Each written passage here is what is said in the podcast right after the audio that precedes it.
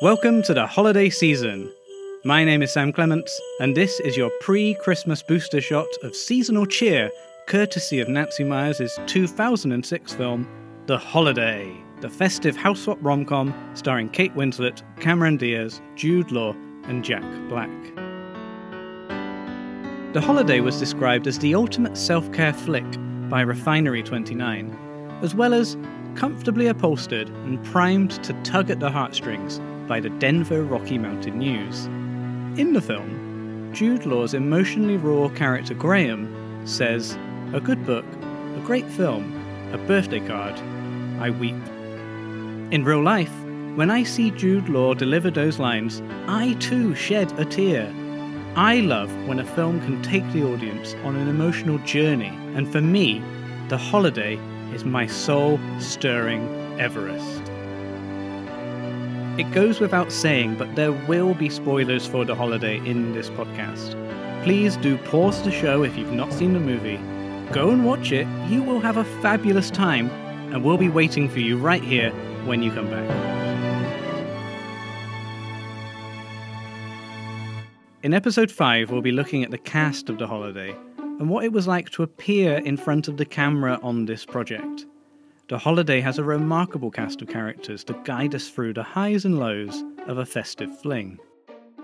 For those of you unfamiliar with Nancy Meyers' work, her casting is always spot on. As a filmmaker, she is known for working with the best of the best. Her films often feature an impressive ensemble playing real, human characters amid various personal dilemmas. During her 2015 BAFTA Screenwriters Lecture with Briony Hanson, Meyers was asked whether she writes with an actor in mind. Almost always, yeah, in my opinion. Can you think of specific examples where you've done that really dramatically? I well, can. this movie, which you haven't seen yet, The Intern, opens next Friday. um, Robert De Niro plays the nicest guy. He's really, um, he's really a, a very centered, calm, patient, non-threatening person, totally against type. Because in every comedy he's in, he's sort of trading on his threatening stuff that mm-hmm. people know him from. Scary. He'll do, you know, in the Fockers movie, you know, he'll put Ben Stiller in a lie detector machine, you know. He's not nuts in my movie at all. So I think that's very much against mm-hmm. type. Mel Gibson in What Women Want, mm-hmm. you know, pretty macho guy. Mm-hmm. Becomes a feminist. Uh, Jack falls in love with a woman his age. Hello. I'd say this is my trademark now that I'm thinking about it. We all know the cast of The Holiday, the four leads who feature on the poster and who are currently staring at me from my DVD shelf Kate Winslet, Cameron Diaz, Jude Law, and Jack Black. But the film features a much broader cast to realize Nancy Meyers' story supporting actors, day players, and a ton of extras. These roles are integral when making any movie to add texture to the reality on screen and to help move our lead cast through the action. These sorts of roles typically don't get interviewed on the red carpet, and in most cases won't even be invited to the premiere, but for thousands of professional actors, this is the job.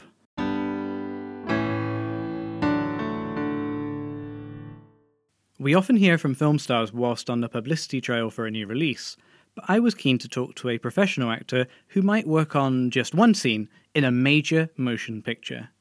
I caught up with one cast member in particular who I've been looking forward to speaking to for quite some time. Sarah Flind is my name, and I was a shopkeeper.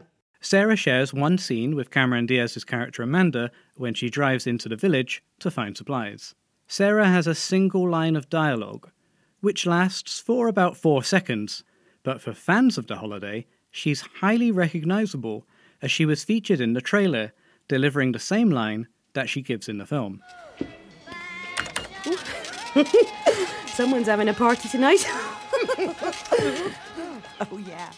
I'm the queen of one or two scenes. I, I, do it a lot. I really have paid my mortgage doing small parts, always speaking, uh, in very luckily, often quite good films. Mm.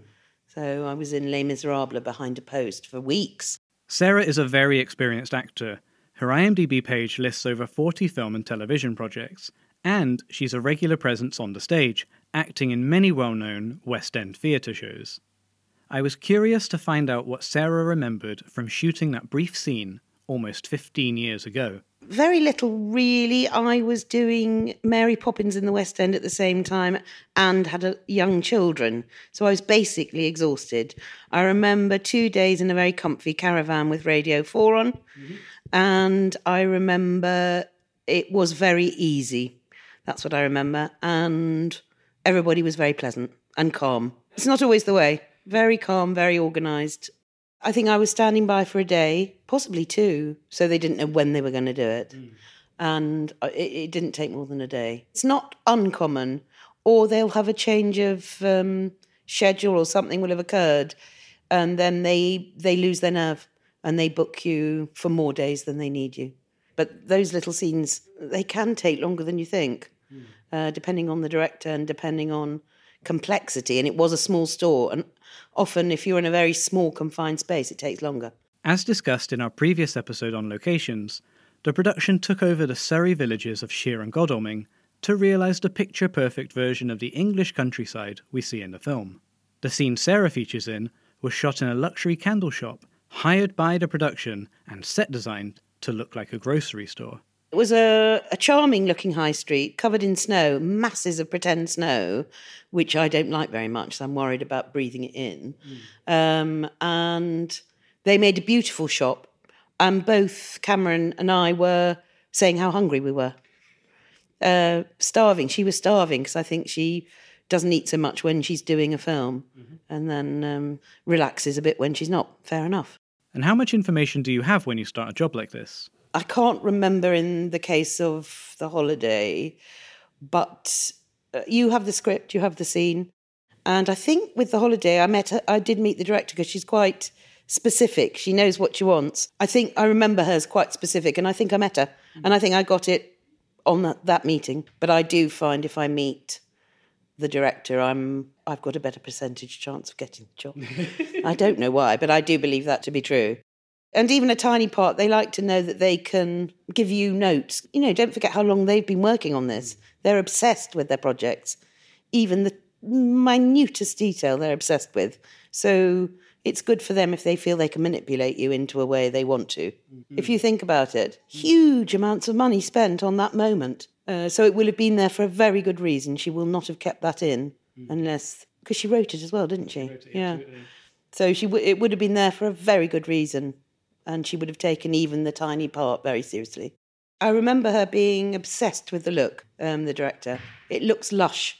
People are in cashmere a lot, and she had a real eye for the look, and I think that stands the test of time, probably. Nancy Meyers, of course, famous for her on screen knitwear. I didn't know that. You mean she's well known for? Because I remember that about her that she was obsessed with what jumper I was wearing. Yes. Ah, because she also came to the costume fitting, which was very unusual.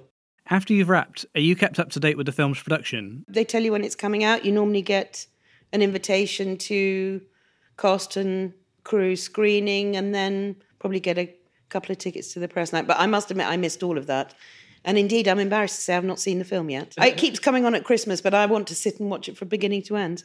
I've seen my scene with Cameron um, because that is the only thing I can remember about it.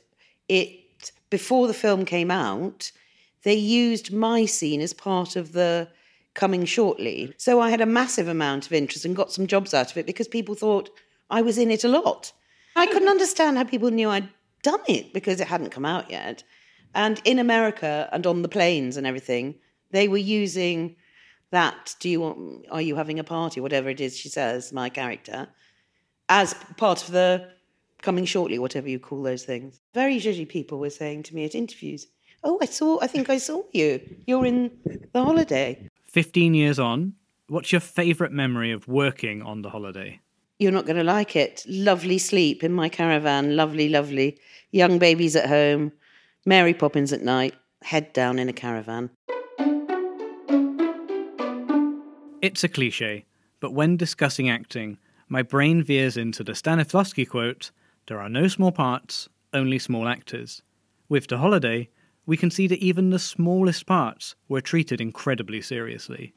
A bit part is a role where the actor has a spoken interaction with one of the principal cast, but has no more than five lines.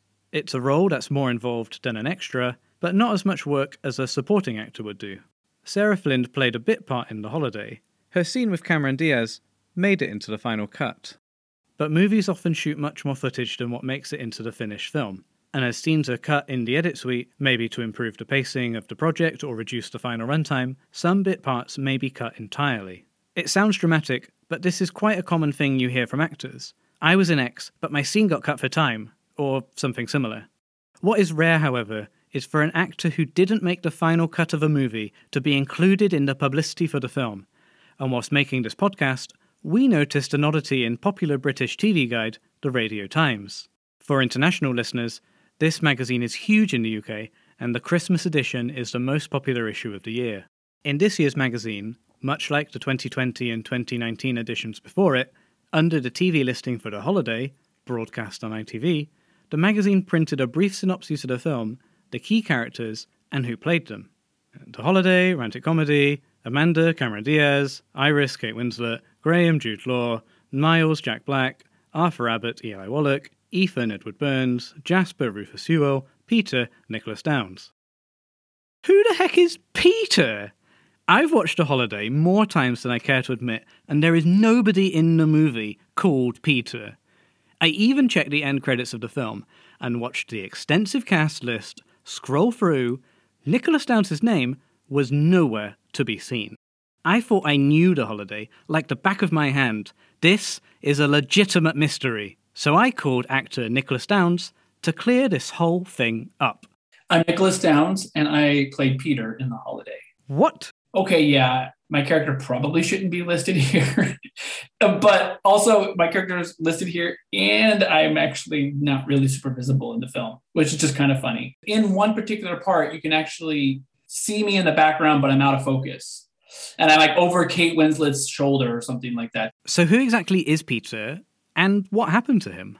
So, Peter worked at the newspaper that Kate Winslet's character works at at the very beginning. All my scenes were shot specifically around that holiday party that's happening at the very beginning.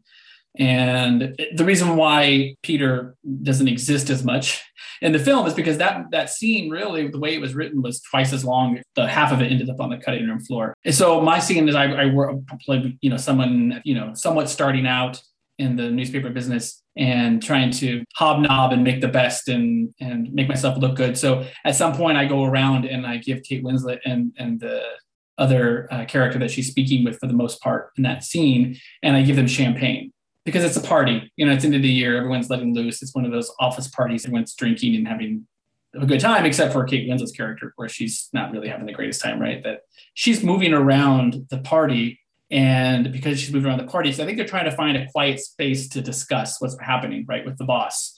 And all these people keep coming up to her and doing things. Now, my character does something nice. I give them champagne but another character comes up and talks to her about a report that's due and a job that needs to get done before the end of the year, you know, at the Christmas holiday party, which is nice, right?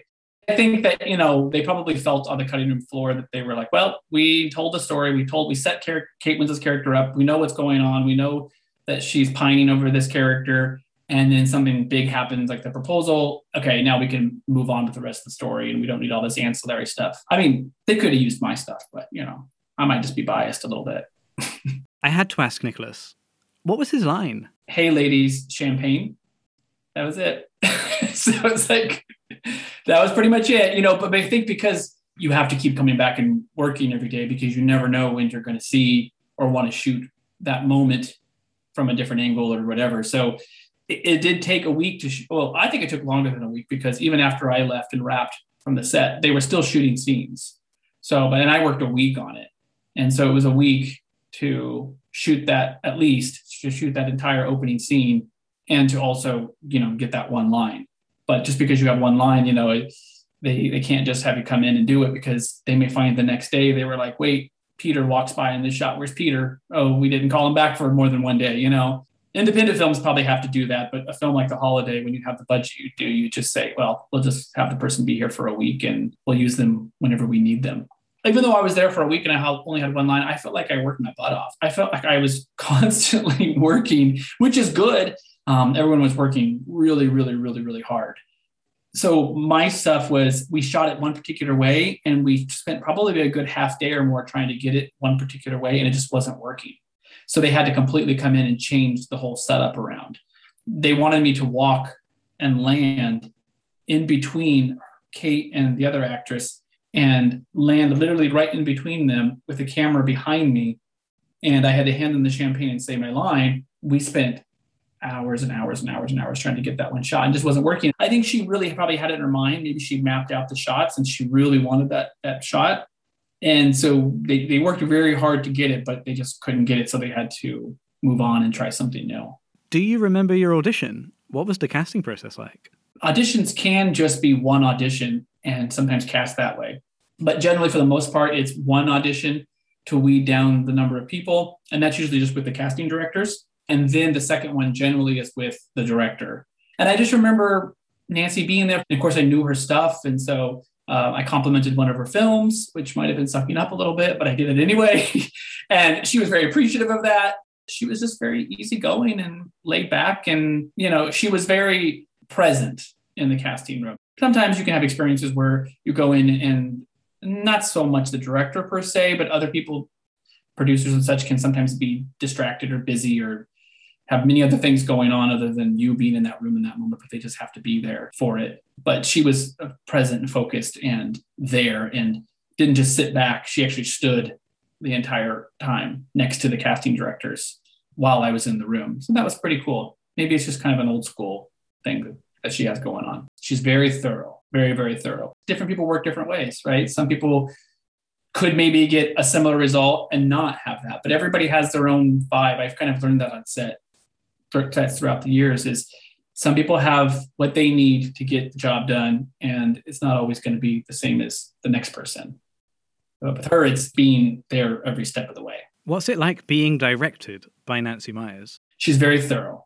She's very specific very thorough down to just the most specific moment hand gesture the way you hold a glass. It was all very specific and it makes you completely have to be on your toes. That's what I'm saying. Like, even though it was one line, when you were physically on set, you had to really just be present because as much as you know she was focused on, of course, the directing, she did know everything that was seemed to be going on in different departments and where things should land, and she does have a sense of what she knows what she's talking about. She's not uh, a director who doesn't know camera angles or doesn't know specific things like that. She's she's learned these things. She's picked up on them on the, throughout the years, right? So she seems to have control and command and respect on the set. And I do remember, uh, you know, get myself in trouble, but she she would have post-it notes or some kind of yellow pad, and that's what she was taking notes during the scene. And then she'd come over and she would have like a whole thing filled out of just notes and you, I'm thinking like, how could those all be for me? You know, like, am I really that important? Like, wow, like uh, you just gave me like five things, and I'm like, I'm just giving people champagne, you know. So it was again, like we talked about earlier, it's just a, a process, right? It's everybody has different processes. Everyone, I always feel like whatever your process is, as long as we get there and we're collectively doing the same thing, and we can kind of have a meeting of the minds, and there's no like major conflict whatever your process is to get there is your process, right? There's no judgment of all of that. It's just very thorough and very specific. And never have I had an experience like that on set uh, before or since. When did you learn Peter was cut? I, I did. I got to go to a screening of it, which was kind of more of a cast and crew type screening. It wasn't until then, and you know right away because I'm in. It's the first scene, all right. It's opening scene. So then I was like, okay, well, I'll just sit here and enjoy the rest of the movie, you know, because I was a part of it. But you know, it, that was actually probably the first time that I actually got cut like that in a film. So that was a little disappointing because it was with Kate Winslet and it was the movie that it was. Anytime you do get cut, it's unfortunate, and many, many, many actors have been cut from projects. But now it's been enough years. I'm, I'm over it. I think.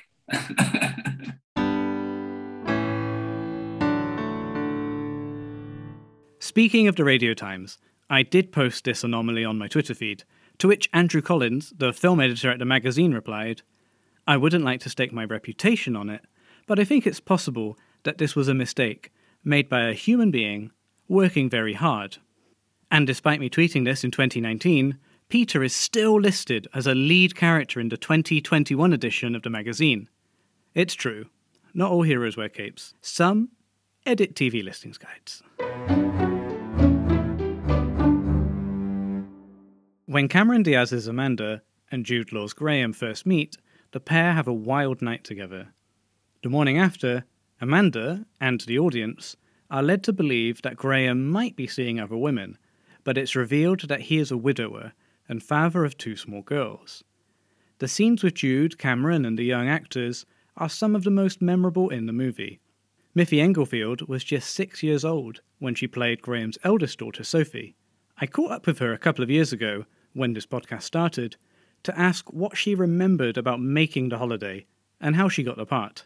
I remember so much of it because it was such a big part of my life for so long. And it was such an amazing experience to do the whole thing. It was the first sort of thing that I ever did properly. So it really sticks with you at that age me and my dad, uh, when we made the decision, well, it was mainly more his decision, we got into the whole acting thing when I was about four years old. I was carrying myself a bit differently to other kids, and I'd do things like put on shows and doctor surgeries, and I just loved attention. And we came from quite a rough background. We were homeless at the time, and we'd just come out of that sort of situation.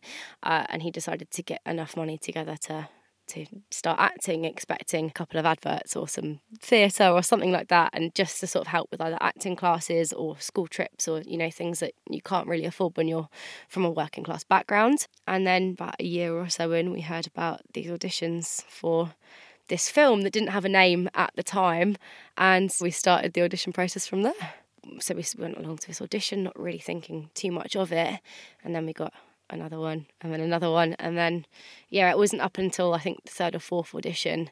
It might have not even been the holiday at the time, but we got a name, and we I think we might have got a director as well, and I think it then hit us like, oh, oh, this is like a relatively big thing that we're doing. This is this is huge, and um, yeah, it was out of 2,500 girls, which is craziness to think about, but it was a long audition process. On the last audition, it was a room of, you know, six or seven girls, and it was a lot smaller than these other auditions we'd gone to. But I think my dad was a little bit nervous, but I was still doing the same old chatting and singing and dancing around and making an idiot out of myself. My dad does a really, really good job and did throughout my whole career of showing me work that these people had done so that I could prepare that they would just people. They weren't these huge, big icons to, to be scared of. So I, I knew of these films that she'd done. Um, I think The Parent Trap was the main one at that age that I was like, oh, this is a thing that, that Nancy's done. Um, but it didn't really scare me at the time. I was sort of fearless at six years old. I wish I could say the same now. this is a big Hollywood film on a huge film set in America what would you remember of, of actually making the movie? Originally, the first time that we flew out to America, we went out for purely a wardrobe fitting. I don't think anyone realizes it's a solid week of, you know, 12 hours of just trying on these clothes in these big warehouses. So that was the first thing that we did. And at six, I had no idea. I didn't really know what was going on. All I knew is that I was trying on these very pretty dresses and these very woolen jumpers in the middle of LA in, in summer. It was it was very weird.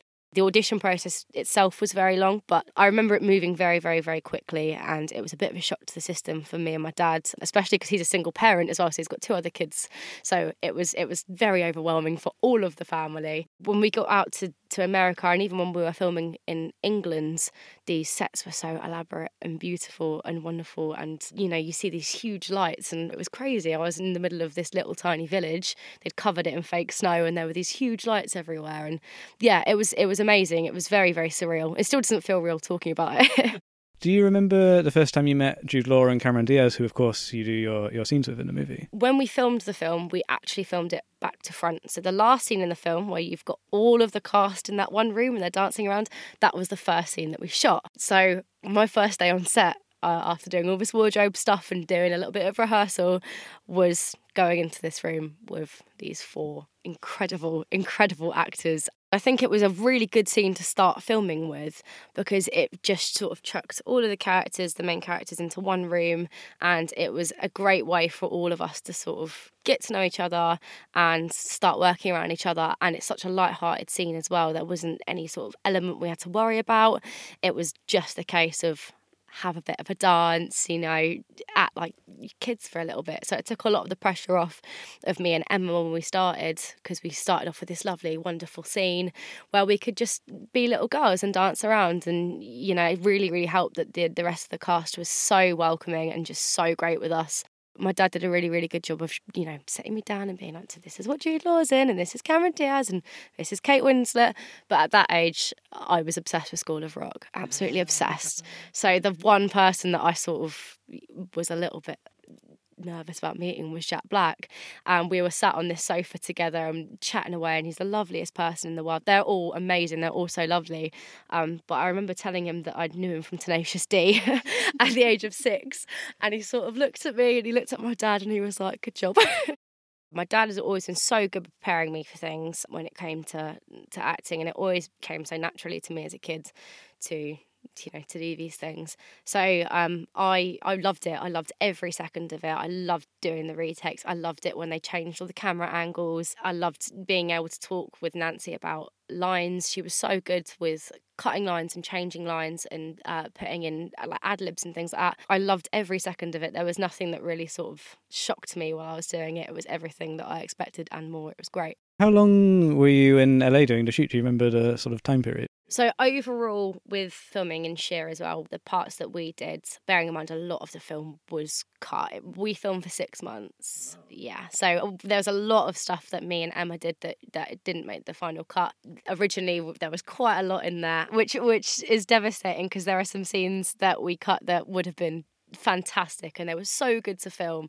But obviously, when it comes down to a final cut with storylines and getting things flowing, you need to make sure that an audience is keeping their attention. You don't want to drag out something for longer than it needs to be. It's with telling a story. It's understandable why, but it, I mean, yeah, I, when I tell people that we did six months of filming, everyone's a little bit shocked because obviously we're not in it for too long in the actual final cut. But yeah, good six months of mm-hmm. hard, hard work. and obviously with um you know if you are a child actor you do still have to keep up with schoolwork as well. Mm. so not only were we doing these shoots from 5am we were doing schoolwork around it. So it would be a case of right start your scene. As soon as we change the camera angles around get to the trailer. Do as much schoolwork as you can in that time get back into it. So yeah a good six months of that was just you know chopping and changing between going into professional mode and then learning about multiplication for a while. So it was good After spending six months working on a huge Hollywood film, coming home was coming back to reality for Miffy. Even though we'd come and done this amazing film and got treated like royalty for six months and worked so, so, so hard, when we got back, we were still a working class family that lived in a council house in Andover in Hampshire still exactly the same. So we'd come from this wonderful high of seeing these beautiful film sets and eating this wonderful food and, you know, this lovely weather to, you know, coming back to same old, same old and catching up with my brother and sister and then going back to school like nothing had happened. Um, and then obviously there's a very, very big period where they're editing where you can't talk about it at all. You've got to be so hush. You can't tell anyone about what you're doing, or especially with our characters as well, where there were surprises in the film, we couldn't talk about it at all. So I was seven years old with this big secret and just had to carry on with life for a while. we couldn't say anything to anyone. So it was just sort of quiet excitement, all very internal within our little group. And then after that, once the film had been shown, it all sort of skyrocketed after that. Miffy went on to tell me about her experience at the premiere was actually in Leicester Square at the Odeon and they had a white carpet instead of a red carpet, a little bit of fake snow everywhere. It was great. Um, I remember staying in this beautiful hotel the evening before and getting my makeup done, and my little sister getting her makeup done. And my whole family had never done anything like it. So to be able to take my very working class family to this wonderful event was just the best experience. And we were treated incredibly that night, especially my dad, especially with the champagne. we could sort of see Leicester Square and we could see everyone filing in for, for the premiere. And I think at that point it hit me and my dad like, oh my god, this is this is huge. This is like a big premiere. This is something that you'd see on TV, and we're here. We've we've been part of this. Um, so it wasn't really up until we got to Leicester Square, and there were cameras everywhere. And I, I mean, I'm sure you've seen what premieres are like at Leicester Square. It's it's like another world. It's crazy. So it wasn't until we got, you know, as we were pulling in to to get out and walk down the carpet that we just you know and we got out and it was just so surreal it was that part has always been surreal. It never ever felt like it was a real thing. And it was such a fantastic night as well. I think it was really, really lovely that Nancy did let us attend as well at our age because she could have just gone no, which I wouldn't have blamed her. It's like more of an adult themed night. But she let us attend and watch the whole final cut, which is fantastic. It's so, so good. Um, but watching myself on the screen was just oh, I think I hid behind my hands a few times, even at six, and obviously all my family were like, "Oh my goodness!" And mm. yeah, it was it was crazy. Me and Nancy kept in contact after the film. We used to exchange emails, you know, every few months or whatever. So she's it wasn't just the fact that I worked with her. I mean, she was a big part of my life, and she was so so lovely. We got along so well, and I see her more as just someone that I worked with. You know, she was a friend to me and my dad. She was just the loveliest person. So I think when you care about someone sort of like that, you want to support everything that they do. And I think Nancy's work is fantastic and she has such a brain for what she does and being able to see other films that she carried on to do and watching that was all very very exciting and being able to send her a little email being like i've seen what you've done great really really good and she's so family orientated. When we were sort of doing the rehearsals and stuff for the film and discussing things, she actually invited me and my dad over to her house. Um, so we saw, uh, you know, photos of her and her daughters and things like that. And she told us about inspirations for the film and things like that. But she's so family orientated. I think she always will be. Um, and I think that's why she tried so hard to make sure that we all got along as a cast together instead of just casting girls that, you know, either looked a certain way or could follow direction. She really wanted to have us be able to get along and fill that time and get on as a cast. And even when we weren't filming, we really, really did. We all spent so much time together. It wasn't a case of cameras off and, you know, we don't talk anymore. There was a lot of a lot of craziness, a lot of ridiculous jokes and things like that. I couldn't resist asking Miffy about Jude Law's infamous Mr. Napkinhead. Amanda, you're gonna love this. It's so funny. I mean, you'll you'll fall off your chair. It's so funny. I'm now of drinking age, and anyone that knows in any sort of pub is it's the worst. It's every time I'm out, um, especially in my hometown as well. Andover's quite a small town, especially when you look like this as well. It's you know, oh that weird looking girl's that girl from the holiday. Sort of goes hand in hand. Yeah, I'll be I'll be down the pub or ever seeing some friends, and my friends are they get egged on by enough people to do something. They definitely will. So um, so yeah, I'll turn around and there'll be someone with a napkin over their face. Happens all the time. My dad does it in restaurants too. It's awful. It's yeah. It's uh, but um, it's it's lovely. It is lovely. It's especially after a few drinks and you can laugh it off. It's fine.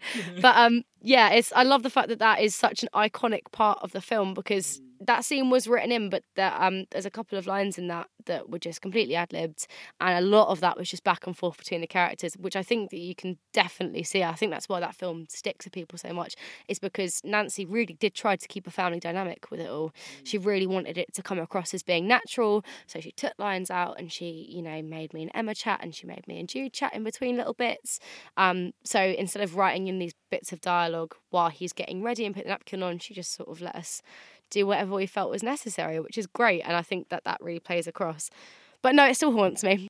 The holiday has got this life of its own now. Like, is is that surprising that people are still talking about it, making podcasts about the holiday 13 years on? You know, oh, you see Christmas films growing up. You see these films that are on every year, and then when you do a film like that, you never think that that's going to enter the bunch that people will watch. You know, I get so many messages around Christmas from mums and ladies and men and young girls and young boys, and all for different reasons why they like the film and why they want to reach out to me. And that I think is the best part of the whole thing. It's it's really really heartwarming to know that 13 years on, this film still holds a place in people's hearts. And, you know, I get messages from mums being like, when my daughter comes home from uni, that's the film we watch. Or, you know, I've had a lady base her wedding around the holiday. And that to me is just it's insane that the film can really do so much for people and it can really fill their hearts and that for me fills my heart so that's all i can ask for. How do you feel when fans of the holiday reach out to you on social media? i love it. I think obviously i've i've changed quite a lot as well since the film. I think you're going to change no matter what in 13 years but I've done a lot of change, I think, for most people now. When they see me and they see what I'm up to, it's quite a shock to the system. At the moment, these days, I'm very, very, very, very into the punk scene. Anyone that thinks it's dead is completely wrong. It's not. It's very much alive and kicking, and it's wonderful. It's the best community. I got into making music at about 12 years old, and now I write very rowdy, very sweary songs, which is probably horrible for anyone who's listening who still wants to picture me as the cute girl in the holiday. I'm sorry. No matter what film I was in, I'm still a working class girl from Andover. So I'm never going to be able to shake that, and that's always stayed with me. So to be able to be on social media and talk about the fact that yes, I did this film, and yes, it's amazing, but still be able to remind people that that's not what it always seems and you know you can see these actors and it's not always as glamorous as that. I try and be really really open on my social media. Um, i like to do a lot of question and answers and uh, i talk about things like mental health and if you are different then own it. And i think that that's really really good that people can reach out and i do get quite a lot of especially young girls reach out and say i loved you in the film and i wanted to see what you were doing now and to see that you're doing this whole thing and you look a certain way and you, you're doing music and you're very outspoken and it's really really really inspiring that to me is you know i've i've succeeded in everything that i want and hopefully it will carry on fingers crossed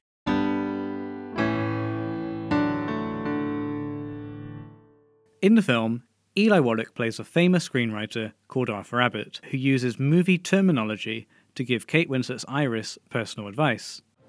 Iris, in the movies we have leading ladies and we have the best friend. You, I, I can tell, are a leading lady, but for some reason you're behaving like the best friend. To stretch the metaphor and link this back to what we've been doing, Arthur's right. We do need leading ladies and the best friend, but we also need the rich patchwork cast that breathes life into a movie. The young daughter Sophie, the market clerk, and Peter, who didn't even make the final cut.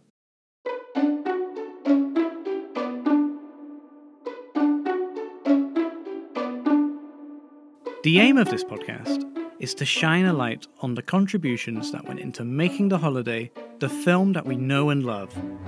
And whilst literally thousands of people were involved in bringing this film to the screen, I was keen to talk to some of the cast who were there at the time, who worked with Nancy Meyers and the principal actors, but would never usually get the spotlight.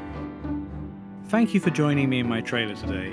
In the next episode, our conversations with the cast continue as we're joined by one of the stars of the film, Graham Simpkins himself, Jude Law. Yes, I am, Daddy. If you enjoyed the show, please rate and subscribe on Apple Podcasts or your podcatcher of choice. And please tell your friends. Word of mouth is such a great way to spread the holiday cheer. The holiday season is written, produced, and edited by me, Sam Clements, and Louise Owen. The sound mix is by Maddy Searle. You heard contributions from the holiday cast members Sarah Flind, Nicholas Downs, and Miffy Englefield. Our music is by Martin Austwick, and our artwork is by Olly Gibbs. You can find us online at 90minfilmfest.com slash the holiday season. You can follow me on Twitter at sam underscore clements. If you like what we do, we have another podcast called the 90 Minutes or Less Film Fest. Why not give that a listen? The Holiday is available on DVD, Blu ray, Netflix, and many other streaming services. Thank you for listening. See you next time.